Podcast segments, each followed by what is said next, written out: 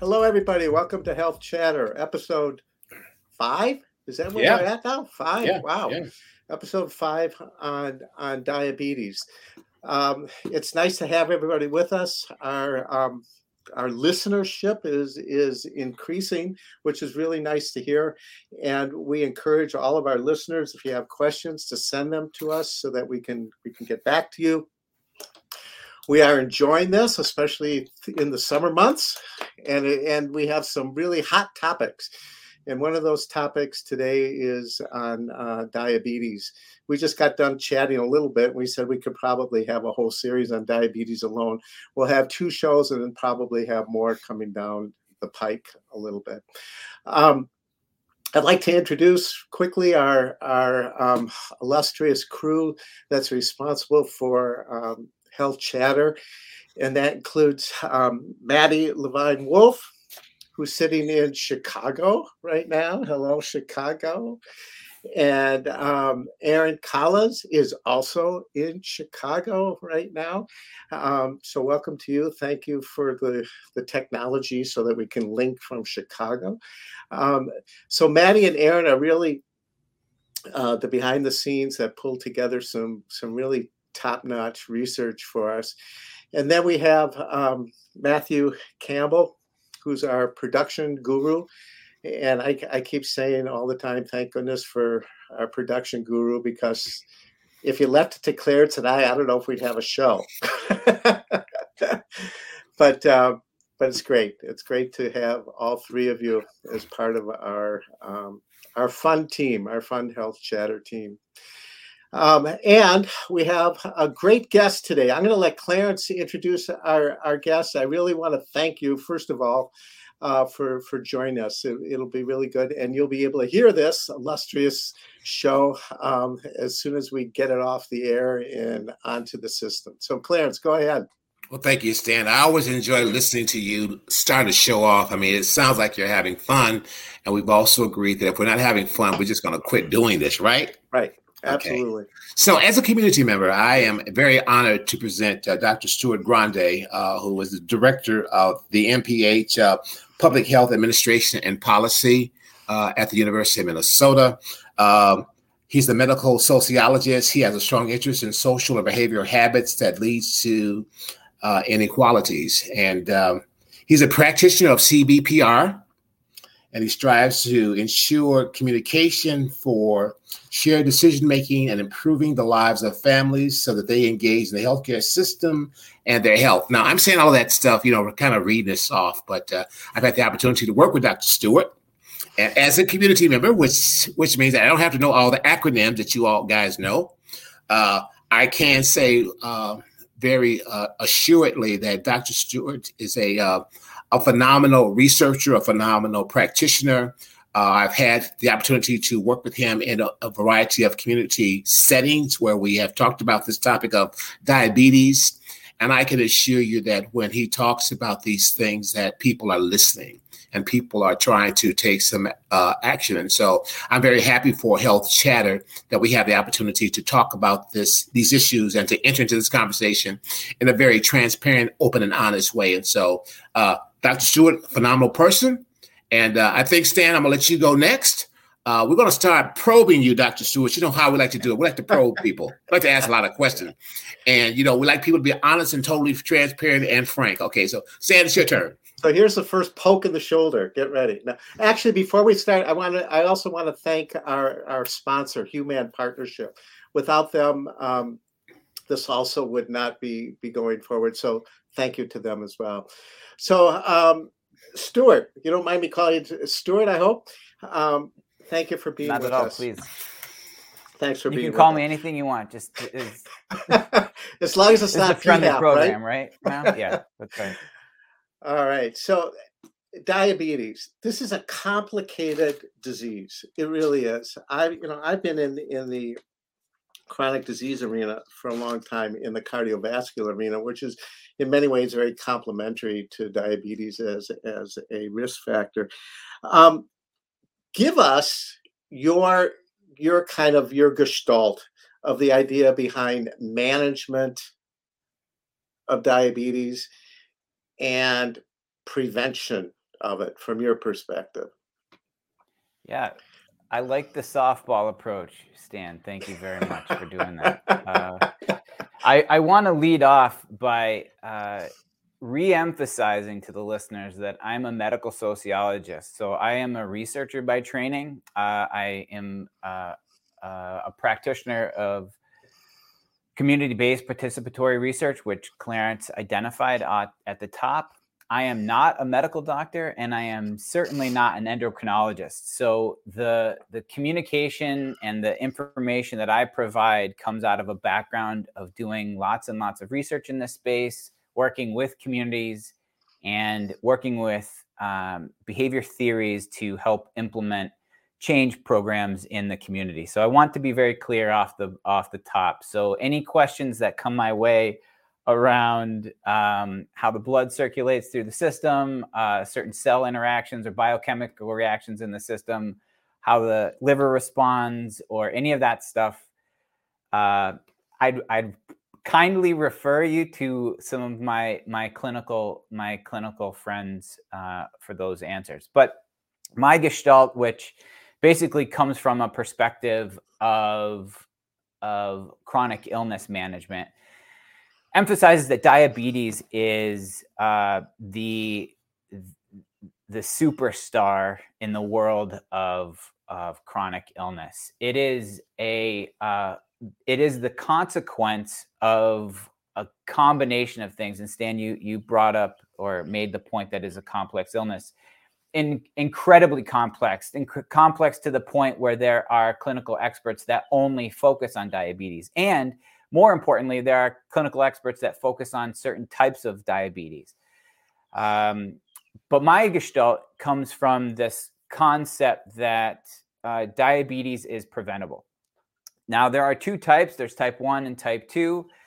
Um, I focus most of my attention and effort around type 2, mainly because type 2 diabetes is a consequence of um, physical and social determinants of health on individuals and communities. And ultimately, the way I view it and the way that the, the literature views it is that um, uh, type 2 diabetes is preventable and in many cases it's reversible which is pretty incredible when you think about it mm-hmm. um, but overall diabetes to care for type 2 diabetes in the early stages is cheap caring for diabetes later can be very very costly not only for the financial consequences, but the physical, family, emotional consequences is pretty incredible. I hope that that gives it gives you some perspective. so, let, so let me, you know, let's talk about prevention. Yeah. All right. As long as we're, you know, uh, let let's dig into that a little bit here. Sure. Um, there are many programs out there that focus on um, the, the programs focus on weight management, nutrition, and exercise. One program that I'm, I'm acutely aware of that the Centers for Disease Control really supports is the Diabetes Prevention Program, acronym DPP. Now, I have a- I've asked my colleagues down at, at CDC why that one. I mean, what what's what's so magical about that one? And of course, their answer, and and rightfully so, it's evidence based. This is an evidence based program. Okay, well, this is what I want you to re- respond to. Evidence base is only as good as the number of participants that take that that do it, that take part in the program and maintain the program over a period of time in order for it to have an effect. All right. So why not Weight Watchers, for instance? Okay. I mean, they promote, you know, good eating and nutrition and, and exercise and all the stuff. So give me a sense from a sociological point of view. What is it? You know, does it really matter? Frankly, you know, most people say, okay, what the heck is DPP anyway? Well, does it really matter? As long as we get them into a, a program of some sort. So, what's your perspective on that? It's a it, this there are as many programs that as there are diets and fads and, and efforts to maintain either the way you look or or healthy eating and healthy healthy lifestyles. Now so i want to get into the space of of gestalt again because this is a really important feature of chronic illness management broadly. There is no magic bullet. Um, the if we were to talk about um, the American version of healthcare, which is people assume that there is a pill, there is a there is a thing that I can take, there's a thing that I can do that'll fix me. The hard truth is that this effort to prevent diabetes or to reverse diabetes in some cases is hard, brutal work. The honest truth is that it takes in many cases, a lot of sweat, a lot of tears, and a lot of uh, effort. And there are there are more data coming out all the time talking about some of the risk factors that contribute to people being more uh, susceptible to diabetes or less susceptible, more likely to benefit from certain exercise and nutrition behaviors than others the truth of the matter is you can be very healthy and have type 2 diabetes if it's managed correctly and appropriately. Uh, is there one program that's going to work best for all people? No, uh, uh, not at all. Um, one thing we know for sure that uh, physical activity moderate physical activity, exercising like for example this is one of the areas that people get really upset about and concerned about because when you talk about physical exercise you're like i don't want to go to the gym. I hate going to the gym. I work really hard. I don't have time to go to the gym. So you don't have to. In fact physical exercise can include cleaning your house walking up and down stairs walking an animal. One of the most one of the cheapest and most successful exercise programs out there is owning a dog. Yes. uh, walking walking in the neighborhood is probably the most um, the most cost effective method of of of wellness and lifestyle that you can have. Now, of course, this matters if you live in a city or if you live in the in the country. Um, my to get to your point, Stan, I think to the the idea of what data works best and why are we using these certain programs. Evidence-based medicine ebm has been around for probably 25 30 years. In the last 10 to 15 years it has gained a lot of traction.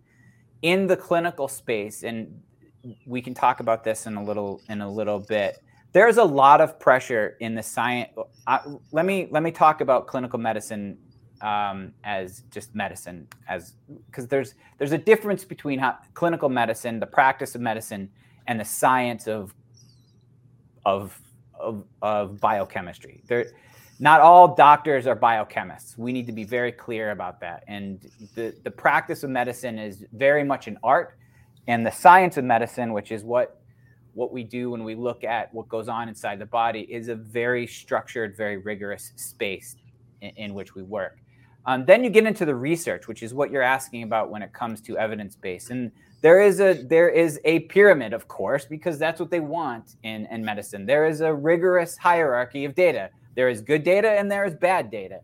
And they have determined the best data is a randomized clinical trial.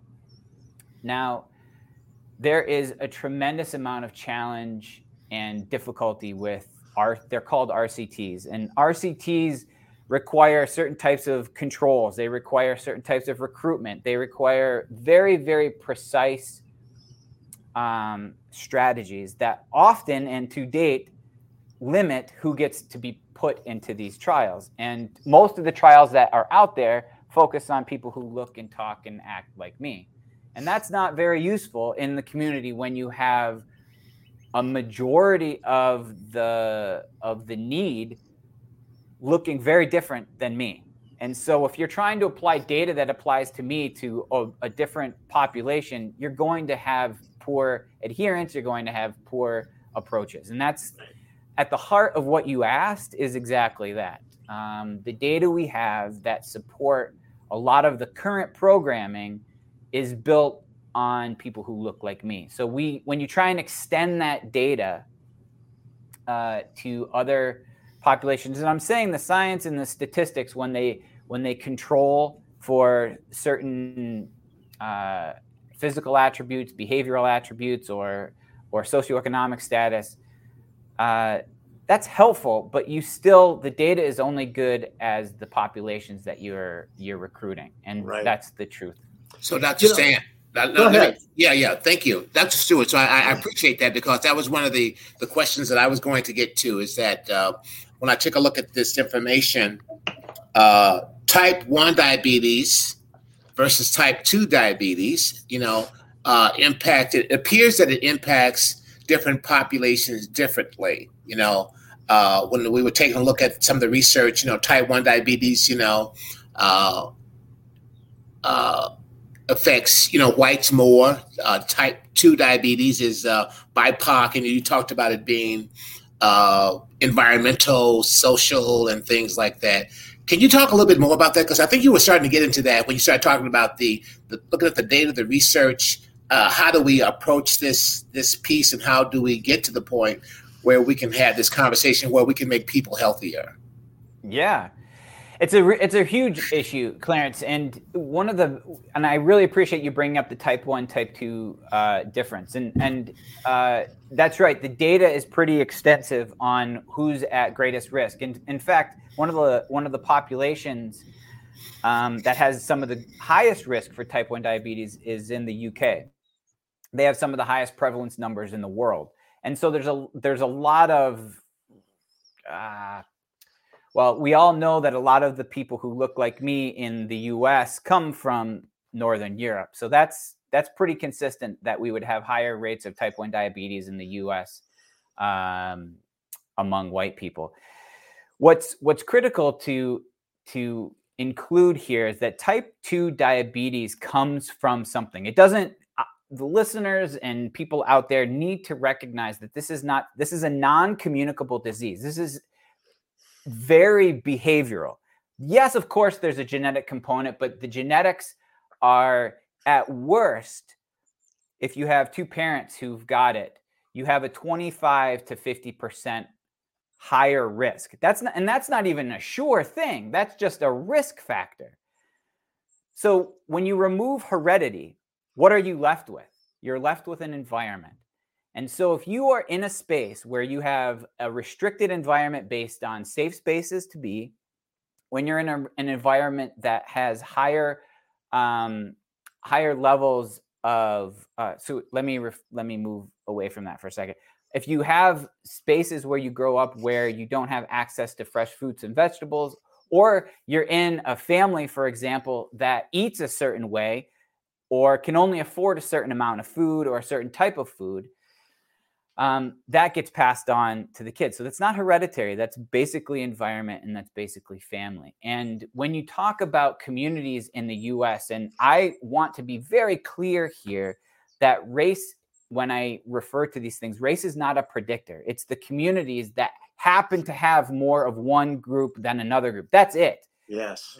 So statistically, we need to step back and say, are we, how are we referring to these to people who live in these spaces? Are we talking about the race as a predictor, or are we talking about the space and the place as a predictor? And that's w- where those conversations need to go. So, one of the biggest contributing factors to uh, diabetes, as I mentioned, is this cascade effect. And it starts from this concept of hypertension or um, high blood pressure. And high blood pressure and hypertension come from a variety of sources, but I'd like to just focus on two mainly. One is stress, and another is salt or diet intake. And uh, diets high in salt content will contribute to higher blood pressure.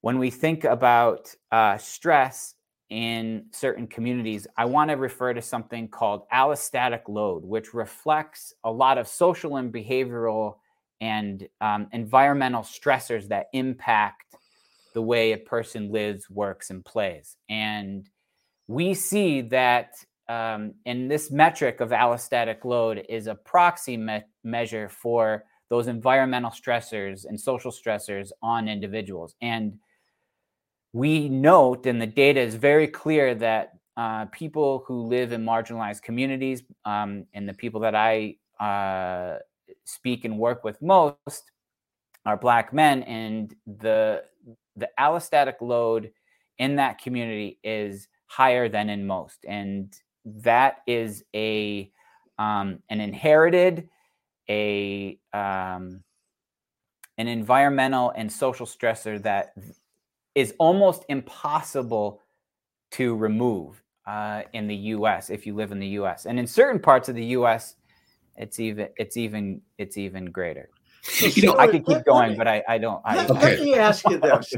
you know, um, you know, everybody on this show knows that um, many of the topics that that that we uh, chat about, um, there's a behavioral component to it.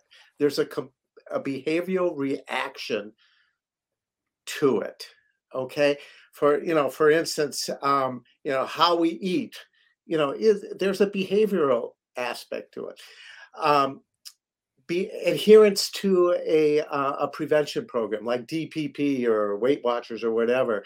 There's a behavioral aspect to the adherence of it. Okay, there just is. It's just oh, I'm getting bored. I don't want to do this anymore. Okay, whatever it whatever it is, and that doesn't it doesn't matter if you're black, white, or whatever color you are. It doesn't matter. There is that component. So here's my question.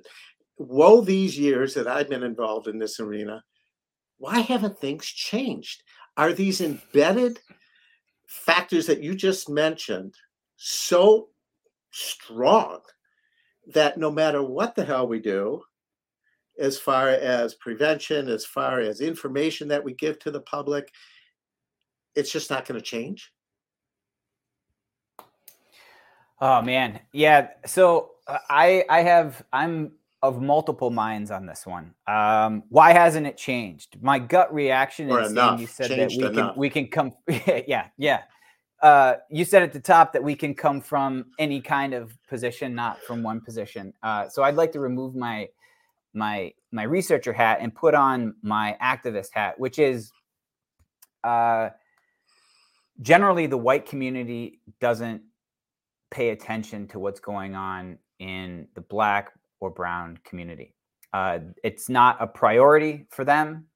Uh, it is not a it's not a an issue that affects their bottom line, doesn't affect their family, doesn't affect their pocketbook.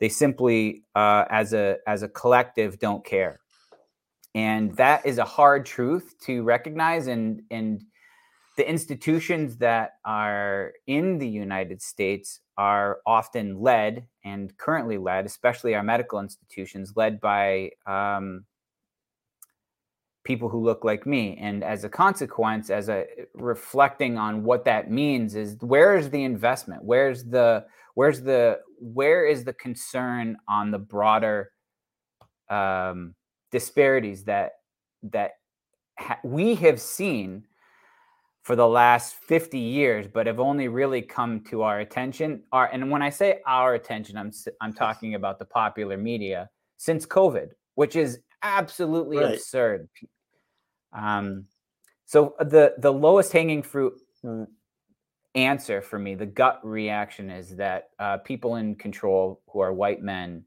just don't care it doesn't affect their bottom line you know i i can't help but but agree. And it's not just this arena, the diabetes arena.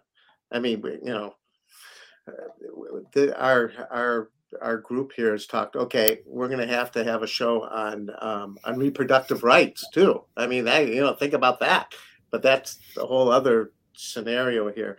But um, is that what you're talking about, though, Stuart? Is that what you believe is one of the strongest reasons why we haven't seen major changes um, for the African American population?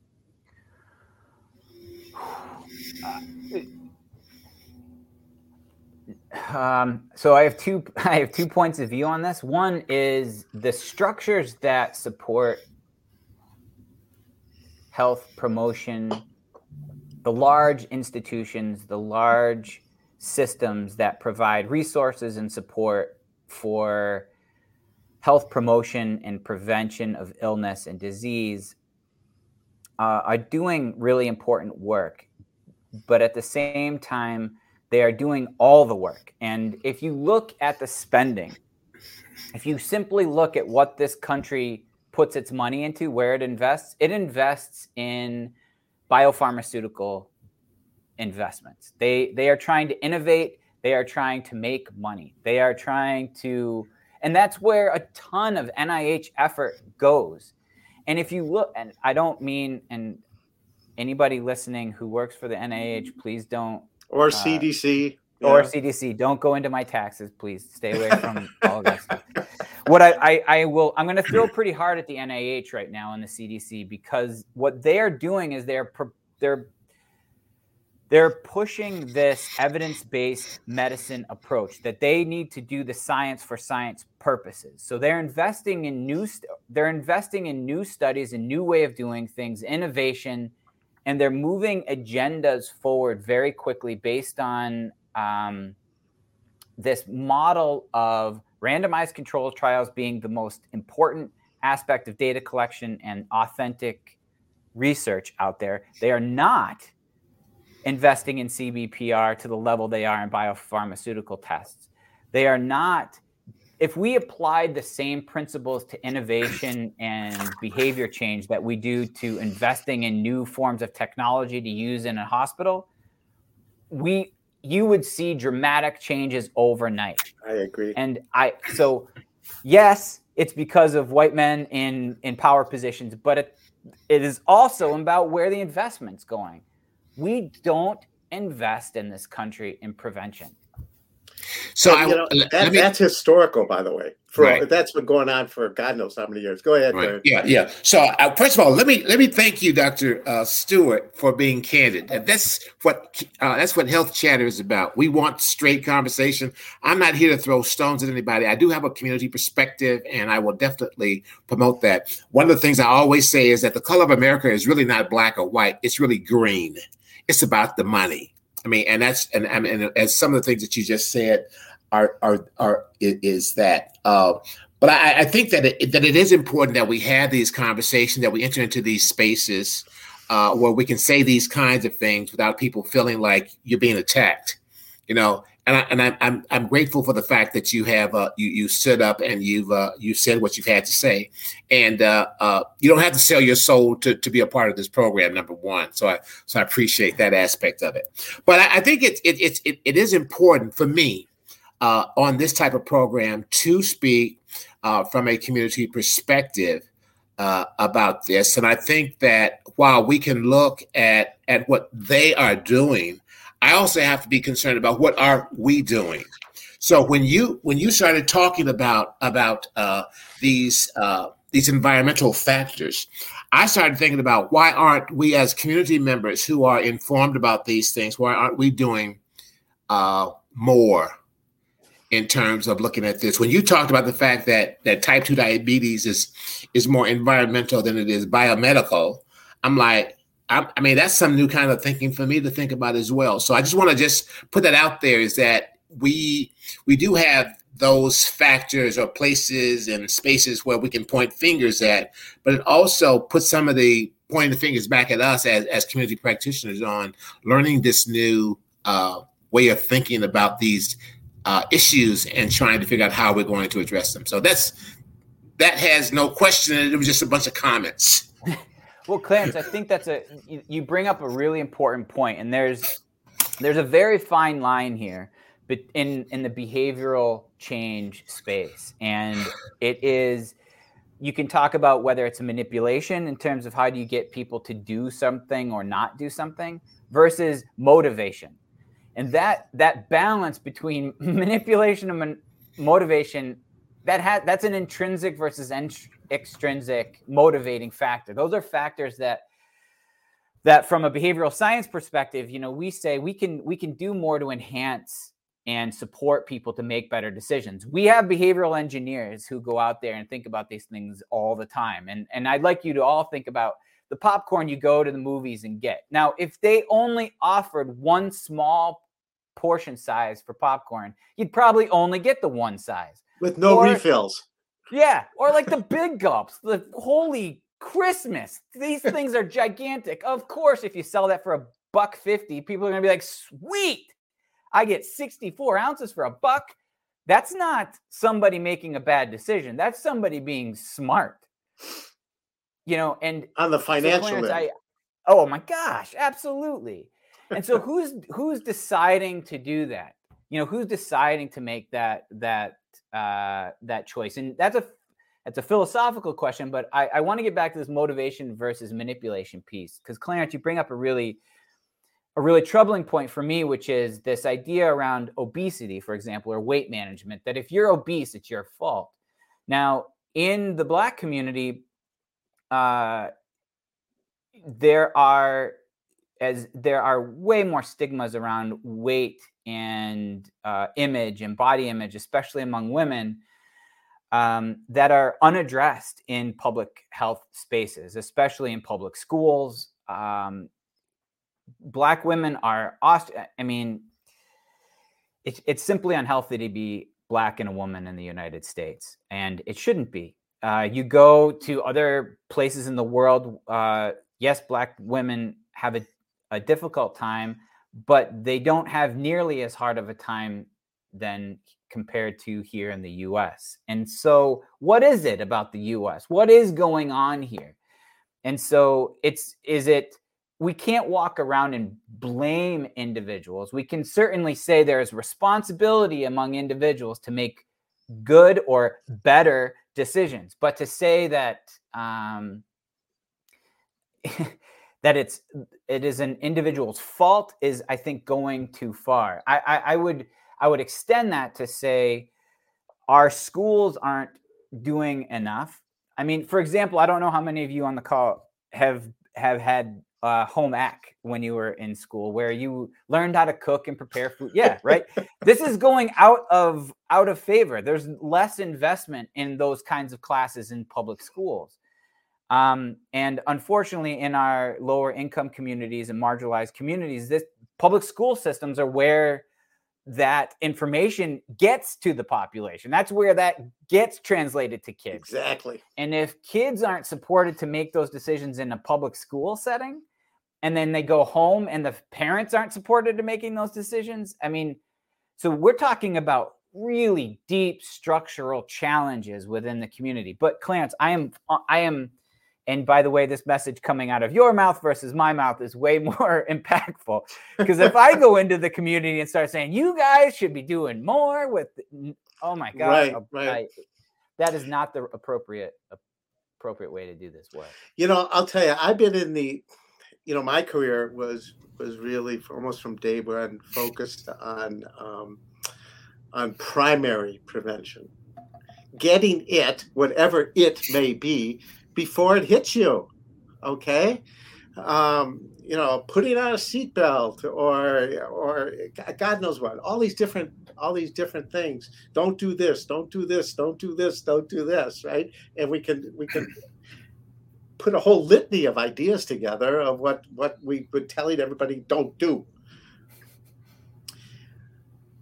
The motivational factor behind it, though, is not a constant. Okay, human behavior and motivation goes up and down and sideways depending upon a variety of different things that affect individuals. And diabetes certainly is a perfect example of that.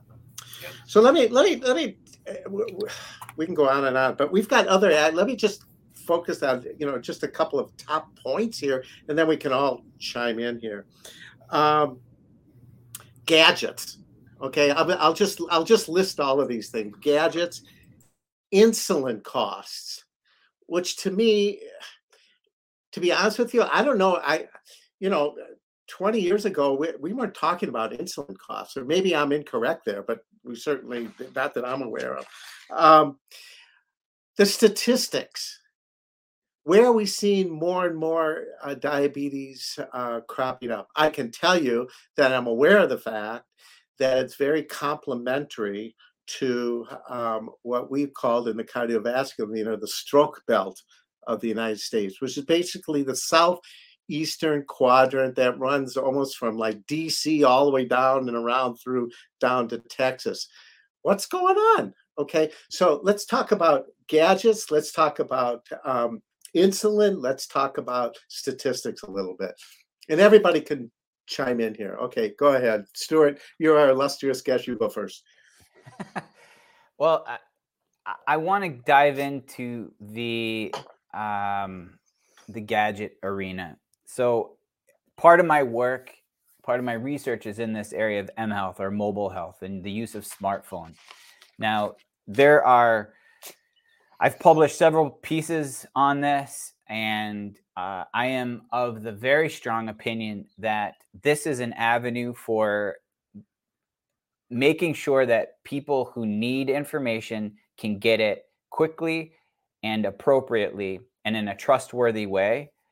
And I think we also have a lot of work to do with building trust in these communities to un- to to um, messaging is really critical and where the message comes from is also critical and so designing tools designing m health tools to be able to translate knowledge from the bench to bedside as they say to basically pro- provide appropriate and sufficient and useful information for individuals struggling with managing diabetes or suspected of having hypertension is very needed. And um, there's a lot of hope out there. But like I said before, the money that's being spent currently is being spent on trials for interventions that are around drugs. Hmm. And mm. there needs to be a lot more rigor uh, around the use of these tools to change behavior and monitor behavior over time. There is evidence of it, but there just needs to be a lot more of it going forward. Clarence, what do you think? Do you think um, in the African American population, they, um, you know, we call it gadgets, but do you think that they embrace apps? Do you think that they embrace, um, uh, you know, uh, uh, information that's on their wrist. Um, do you think that they embrace um, blood pressure cuffs that are Bluetooth enabled and that they can afford to get? What do you think? What, what do you know? I, I don't know if I would use the term embrace. Okay, uh, all right, go ahead. Okay. Tell me a better word. okay, well, no, I, am thinking about that. I think one of the there's a a growing recognition of the importance of these things, knowing that, you know, we have uh, younger people who are more informed about issues. And so they're, they're, they're, they're more uh, vegetarians and vegans and all those kinds of things, you know, versus us carnivores, you know. Uh, so I, I, think that there is a, a growing need for, uh, for these, for these types of apps. And it's a, uh, yeah, I think that, that that would be that would be how I would define it. I know that there are more and more people that are involved or, or having using apps to monitor their health. So uh, the more that we can, uh, the more the, the more people are aware of their health, I think the more these apps will become more valuable to them. So that's that's how I that's how I look at it. And you know, in order to use them, I mean, it's just like you know, we see diab- diabetes, you know, certainly cropping up in an elderly population. Mm-hmm. How how do these elderly people embrace this new technology? Um, well, are they willing to do it even? Are they scared of it? Are they intimidated by it? Um, I, I think part of the answer to that is yes, but maybe not. Maybe that's just the way kind of the world is going, and they'll they'll get it eventually, type of thing. You know, it's like moving from a dial phone to a touch button phone to a you know that type of thing. But I think I think part of it, part of the part of the uh, uh, solution was what was mentioned a little bit earlier, which is that the young people in the in the schools should be made more aware of this because a lot of time young people are are the influences in their families. Yeah, I, I mean, grand you know, grandma might say, "Hey, I got this cuff." Uh, but if that kid doesn't understand it, you know, uh, it, it, just sits there. But if he has an he or she has an idea about what it is, then they're more yeah. apt to say, "Hey, grandma, let me let me show you how to do this." Then grandma that's, thinks that's a great point. Then grandma thinks she's cool because yeah. she's hip. You know what I'm saying? I mean, so sometimes you got to use that behavioral kind of thing in order to uh, uh, to make things more more uh, acceptable. But hey, I, I, I wonder about the students though. I mean, what are you guys thinking? I mean, I your hands up. Come on, let's talk. I would love to jump in here. I actually have something to add in on this. Um, it's not only about just learning how to use the app on your phone, it's about learning how to live with diabetes. And I don't know if we've touched on this yet, but learning what a high blood sugar is, learning what a low blood sugar is. When do I give insulin? When do I eat something? When do I go to the emergency room? How often should I be seeing my doctor? And all of that should be a part of education on using the app and learning how to live with diabetes, which is another I, huge disparity. Absolutely. It's one thing the measurement, it's another thing the the lifestyle changes that that people have to embrace. You know, let's talk about insulin. For God's sakes, what the hell is going on here? All right, so it's like, you know, really? I mean, it's it's just like you know, costs have skyrocketed. I don't know why. I can maybe guess why, but implications, the whole nine yards. Let's let's get this conversation going. Stuart, you you have some ideas on all this? Do I ever have ideas on all of this? Yeah. Uh, the the right there, there's so it's been reported in a Mayo finding that uh, there are I, I, I think there are three main drivers of this and they're they're really based on false assumptions. One is this this need to develop new new technologies, and the reality is, insulin's been around since the 20s, and they've been able to uh, manufacture this insulin in a way that has made it affordable in Canada and the UK for a very long time. The prices there have not changed at all, and people are fine. People can access it and have access to it.